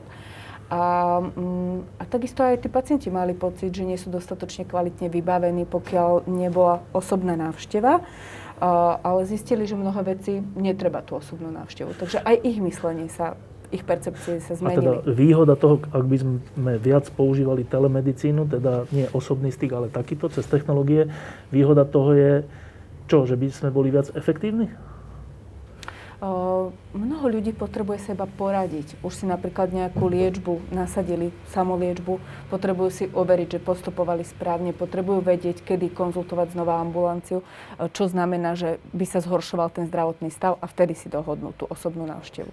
Predtým boli tie dvere otvorené. Do čakárne mohol prísť ktokoľvek s, s hociakou banalitou a mm, nehovorím, že bolo zle, že ten pacient môže prísť, ale oni neboli nutení ani porozmýšľať. Prišli za akoukoľvek bolesťou chrbta, drobnou, po preťažení, po nejakej túre, bez toho, aby vyskúšali si dať základný liek od bolesti. Teraz už sa naučili tú samú liečbu, aspoň základnú, ale vravím zase, ako keď prestreluje sa to inak, že sa snažia uh, zastihnúť ma, či už telefonicky alebo e-mailom, zase s každou banalitou. Dobre, je to, teraz zase z hľadiska efektivity, je to aj z hľadiska poisťovňa, teda hradenia, ste povedali, doteraz to hradenie nebolo. Je to cesta? Tak to, je to určite cesta. Ono, doteraz to bolo hradené často pilotne a nebolo to možné považovať za zdravotnú starostlivosť. A poisťovňa má na prevádzku len nejaký určitý balík, čiže zďaleka nemôže, nemohla robiť toho toľko. Ale on to je tak, že to je taká skúsenosť jednej veľkej siete amerických nemocníc, keď sme sa o tom bavili na jednej strane, ako vyzerá naša bežná ambulancia, jeden lekár, jedna sestra. Na druhej strane, vy, že vy ste tak bohatá krajina, že si môžete dovoliť, aby ten každý pacient šiel k lekárovi.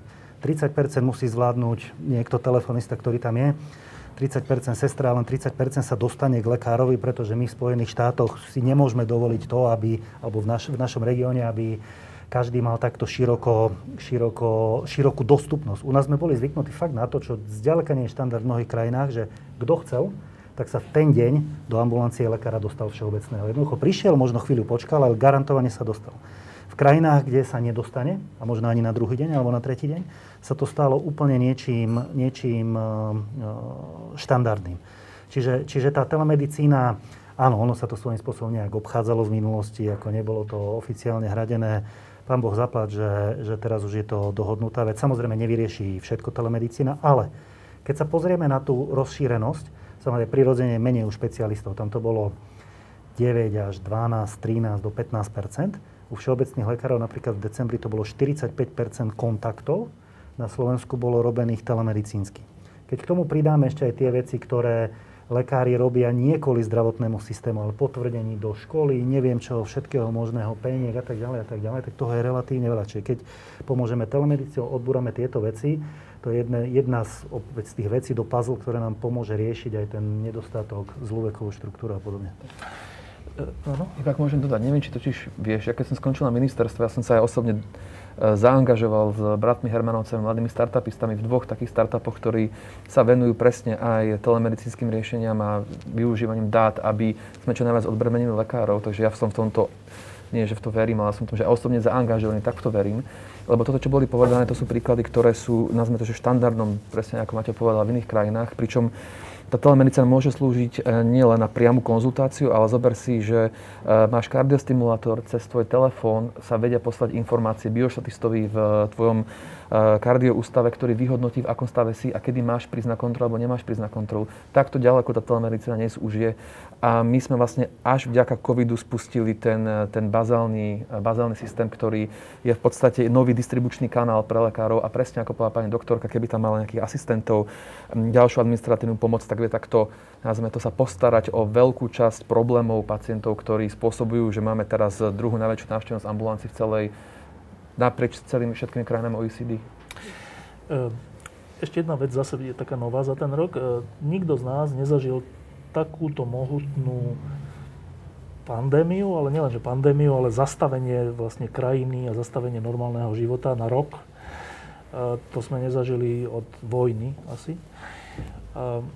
A teraz niektorí ľudia hovoria, že ale svet je natoľko prepojený a zložitý, že na takéto veci by sme mali pamätať, lebo to asi nebude jednorázová vec, že možno tá globalizácia, to prepojenie je také, že chtiac, nechtiac budeme čeliť takýmto veciam častejšie než doteraz. A teraz otázka je, my sme nejakú infraštruktúru počas toho roka vytvorili, vrátane pandemických oddelení alebo niekedy aj celých nemocníc. Dobre, teraz predpokladajme optimisticky, že táto pandémia odoznie, že ju nejakým spôsobom porazíme. Tak tuším, že na Slovensku by sme zrušili všetky pandemické oddelenia a všetky tieto veci a potom, keby prišla zase niečo iné, tak zase začneme od nuly. Aby sa to nestalo, eh, čo by bol rozumný postup? Čo by bol rozumný postup z hľadiska základov zdravotníctva na Slovensku? Tak to sú veci, kde vieme byť flexibilní a jednoducho možno je čas, keď potrebujeme, aby 10 tisíc ľudí trasovalo a je čas, keď budeme potrebovať, aby 300 ľudí trasovalo a tam tá flexibilita sa dá samozrejme riešiť. Aby samozrejme, tých 10 tisíc iba tam nesedelo, keď není pandémia. Áno, áno, a vieme, vieme ich presunúť inde. Samozrejme, čím je to expertnejšia vec, mm, ja neviem, vzdelaním, schopnosťami a tak ďalej, praxou, alebo čím je to náročnejšie na prístroje a vybavenie, tak uh, tam je to ťažšie. Ako, tá skúsenosť ukazuje asi, že nedostatok samotných lôžok alebo priestorov problém nebol. Design, usporiadanie nemocníc, to už trošku áno. Aj tie slovenské nemocnice nie sú na to usporiadané, nesplňajú úplne bazálne štandardy. E, čiže prijal by som si, aby sme začali riešiť túto vec. Prijal by som si, aby sme začali riešiť e, samozrejme nielen nemocničný sektor, ale ambulantný. A tie debaty tu už sú. Tak ako pred desiatimi rokmi bolo ťaž, ťažko definovať o tom, čo pani doktorka vravela, nový spôsob poskytovania zdravotnej starostlivosti. Dnes v zásade už všetci chceme a e, v podstate aj sa, do toho, aj sa do toho púšťame. Čiže v tejto zrovna časti ja som celkom e, optimista, že tu by sme sa mohli e, posunúť ďalej. Bude dôležité nezabúdať na to, že tých 96% pacientov boli pacienti pri COVID, aby sa nám náhodou nestalo to, že zanedbáme ostatné veci, zanedbáme onko, zanedbáme cievne mozgové príhody, zanedbáme iné. To si, na to si musíme dať pozor, lebo a ja som sa niekedy možno nejak prichytím pri tom, že človek ako keby niekedy zabúdal na tie bežné veci a tie tiež nemôžeme, nemôžeme sa na nich vykašľať. Ale v tomto prípade, v tomto prípade uh, ja verím, že a nebude to len v súvislosti s plánom obnovy, respektíve vôbec nie. A nepozerám sa na horizont 3, 4, 5 rokov. Keď sa pozerám na možno 10 plus viac rokov, tak verím tomu, že dospejeme k tomu, že tá nemocničná sieť Slovenska snáď stratifikácia, ktorá bola prichystaná, vstúpi postupne do platnosti, lebo je to dobrý základ na to, aby sme mali no, podchytené takéto veci. V kombinácii s tým, že ako sa pozrieme na, aj si zvolíme nejakú stratégiu poskytovania zdravotnej starostlivosti na Slovensku, aj, lebo my sme ho mali skôr založenú viac, alebo stále máme založenú skôr viac na špecialistov ako na primárnej sfére. Musíme si povedať, že ktorou stratégiou chceme ísť, chceme ísť viac. Aj u nás je relatívne oproti iným krajinám viac tej špecializovanej starostlivosti, o mnoho menej tej, tej primárnej starostlivosti. Názory na to sú rôzne. Ale ja si myslím, že tuto vieme nakročiť a ja osobne si myslím, že by sme mali postupne uvoľňovať aj mnohé, mnohé regulácie, ktoré máme. Lebo či chceme, či nie, to poskytovanie zdravotnej starostlivosti preregulované je. Od toho, že kto môže aký liek predpísať, až po to, že, že čo. Samozrejme súvisí to svojím spôsobom aj s peniazmi, čo je úplne prirodzené, že musíme dbať aj na tú efektívnosť, aby, ja neviem, sme verejne nepreplácali, čo ja viem, nejaké testovanie tomu, kto chce ísť na dovolenku do Chorvátska, alebo zisťovanie protilátok pre toho, ktorý to potrebuje z nejakých takýchto účelov, lebo však tie zdroje obmedzené, obmedzené sú, ale v tejto konkrétnej časti ja som relatívne optimista. Ehm, ešte jedna vec je taká, a teraz nie čo sa týka zdravotníctva, ale nás všetkých, 5 miliónov ľudí na Slovensku, že v minulosti sme sa pozerali na Japoncov, ktorí chodili v, v rúškach, keď mali podozrenie na chrípku alebo neviem, na tých letiskách a tak. A teraz tu sedíme a nepríde nám to čudné, že sme s rúškami vôbec, že úplne že normálne. Je to ináč hrozné, ale dobre, zvykli sme si.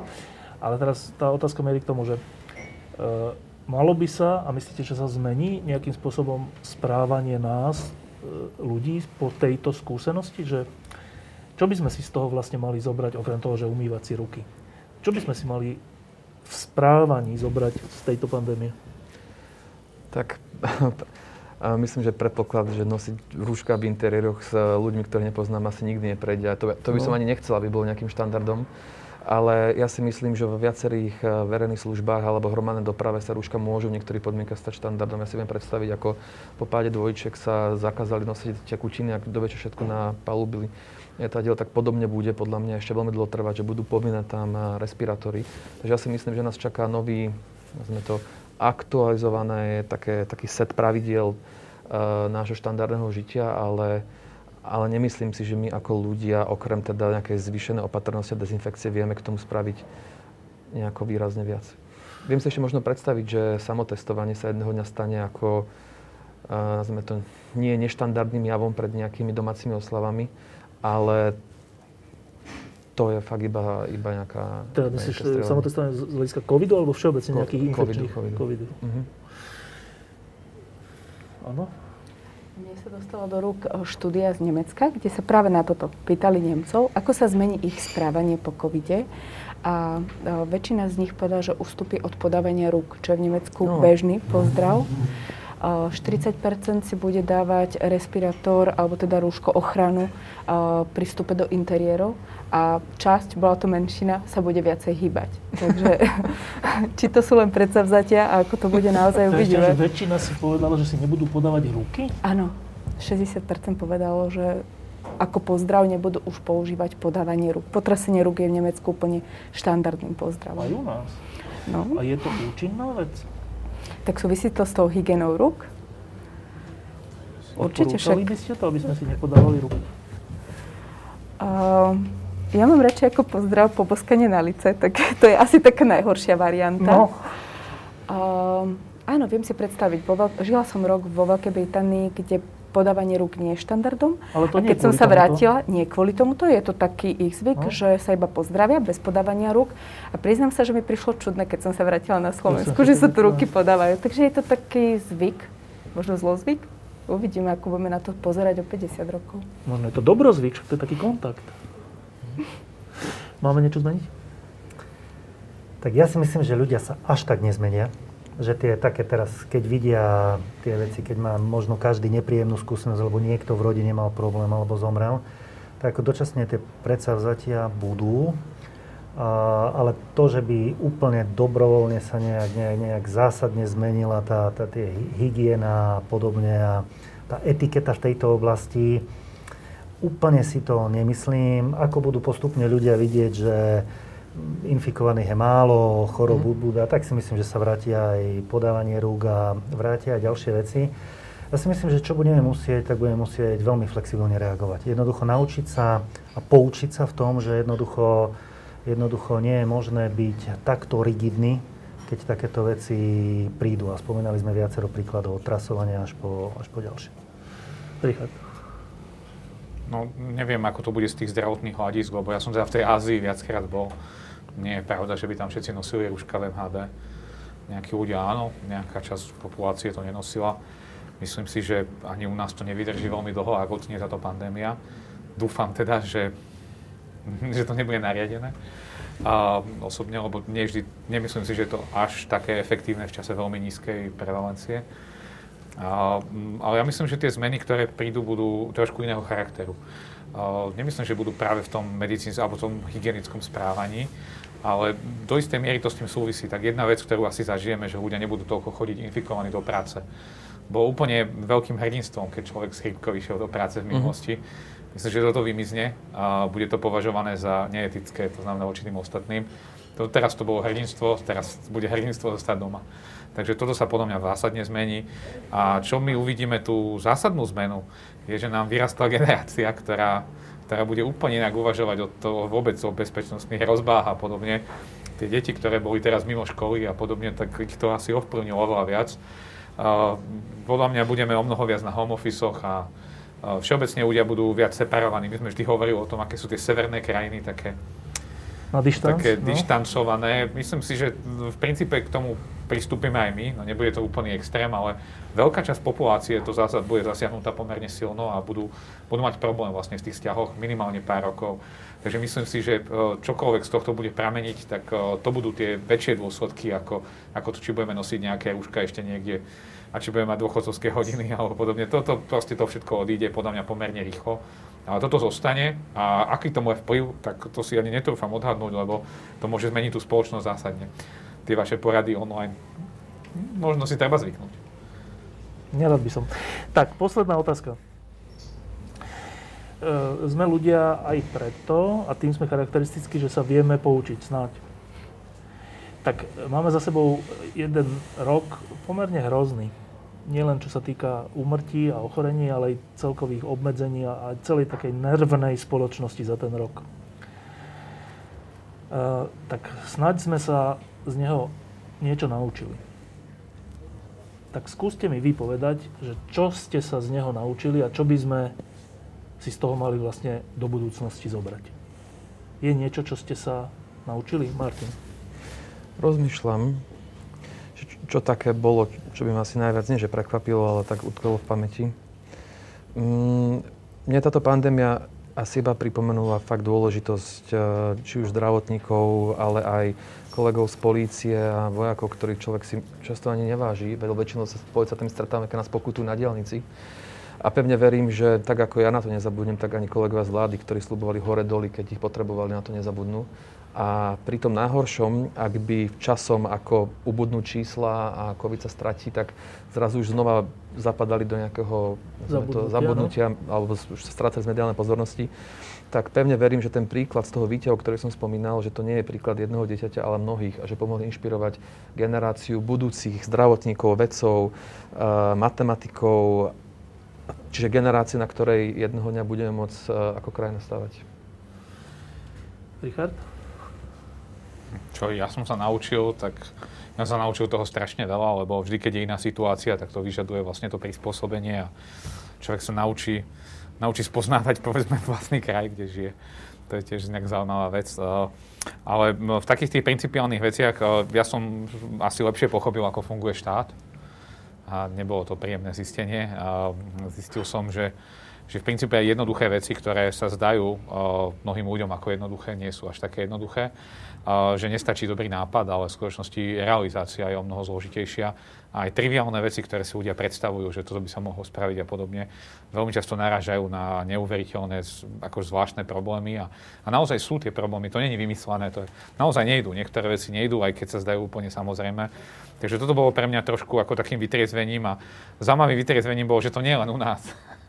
že to je pomerne globálna vec. Takže trošku toto zmenilo môj, môj pohľad na spoločnosť a, a to, akým spôsobom je vlastne riadená. Som, no, nie som z toho úplne nadšený, ale, ale a neviem, či by som do toho tak prenikol, keby som nemal túto skúsenosť.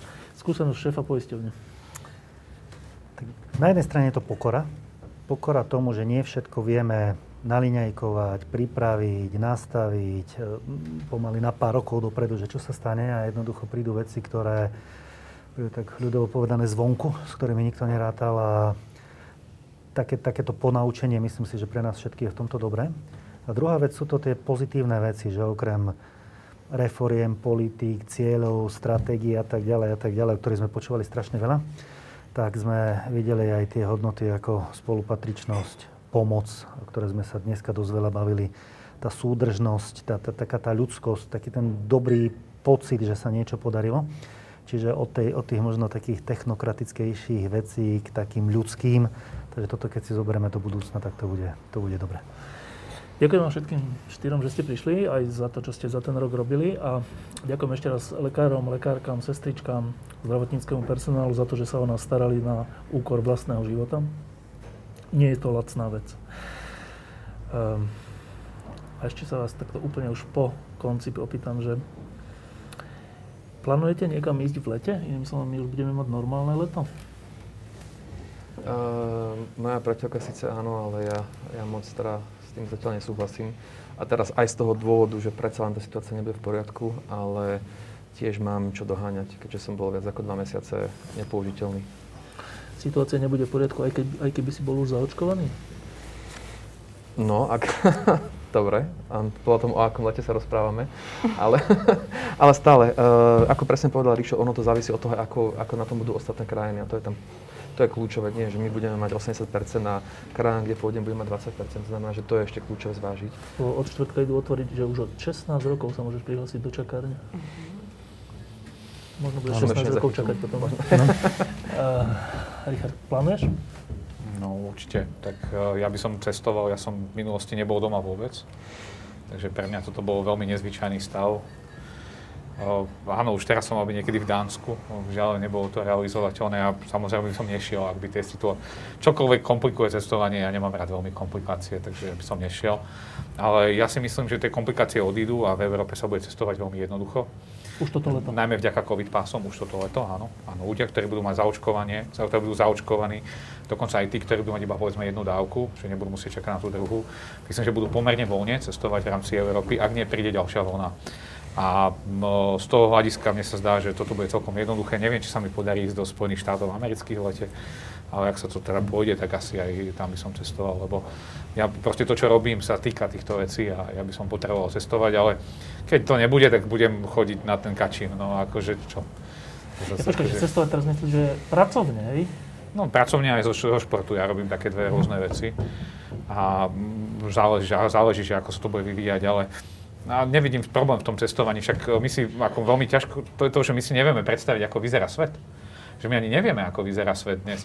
Vlastne to sa normálne sa lieta, normálne tie veci fungujú, jasne, že, že tam sú nejaké tie opatrenia, jasne, že nejaké lietadla boli plné infikovaných, samozrejme, že tieto veci fungujú, ale teda, že boli, ale, ale to nie je tak, že, že zastavil sa svet, to, ako niekde sme ho, my si ho zastavili, ale, ale v skutočnosti on zastavený nie je. A no, my budeme musieť vlastne hľadať aj, ako sa vlastne do neho začleniť. To nebude úplne jednoduché. A pre mnohých to bude asi zložité, ale rozumiem aj tomu Martinovmu postoju. Ja ale mám pocit, že, že naozaj to očkovanie bude poskytovať dostatočnú ochranu a verím, že práve vďaka nemu budeme môcť cestovať. Pani doktorka, oddychnite si? Tak e, ja som zvykla veľa cestovať, mám naozaj veľa precestovaného, čo sa svetu týka. A mňa COVID vlastne priviedol k objavovaniu Slovenska a som za to vďačná. Naozaj s priateľom sme pochodili také kraje, kam by som sa sama nevybrala. Predtým som zvykla pri mm, ceste náspäť domov z nejakej cesty zo zahraničia už plánovať ďalšiu. Mňa COVID odnaučil plánovať. Čiže ak sa niekam vyberiem, bude to možno skôr spontánne rozhodnutie. Veľmi ma láka Taliansko, lebo som COVID využila na to, že som sa naučila po taliansky, takže by som to chcela v praxi vyskúšať ale nemám veľké oči, nemám veľké plány a taký ten pocit pred tým, že musím zase niekam vypadnúť, opadol. Zvykla som si žiť tu a som spokojná aj tak. Čo, lekársky kongres nejaký, čo? Nie, nie, ja. Akože asi hlavný dôvod je, že mám dvojmesačné bábo. Možno ani nie ten, ale že už je štvrté v poradí, čiže to už je taký, taký väčší, no, väčší, limi, le, väčší limitujúci no. faktor. Ale pravdepodobne ja zvyknem na týždeň až dva ísť niekde na bicykel mimo ľudí, mimo akých... No, Európa.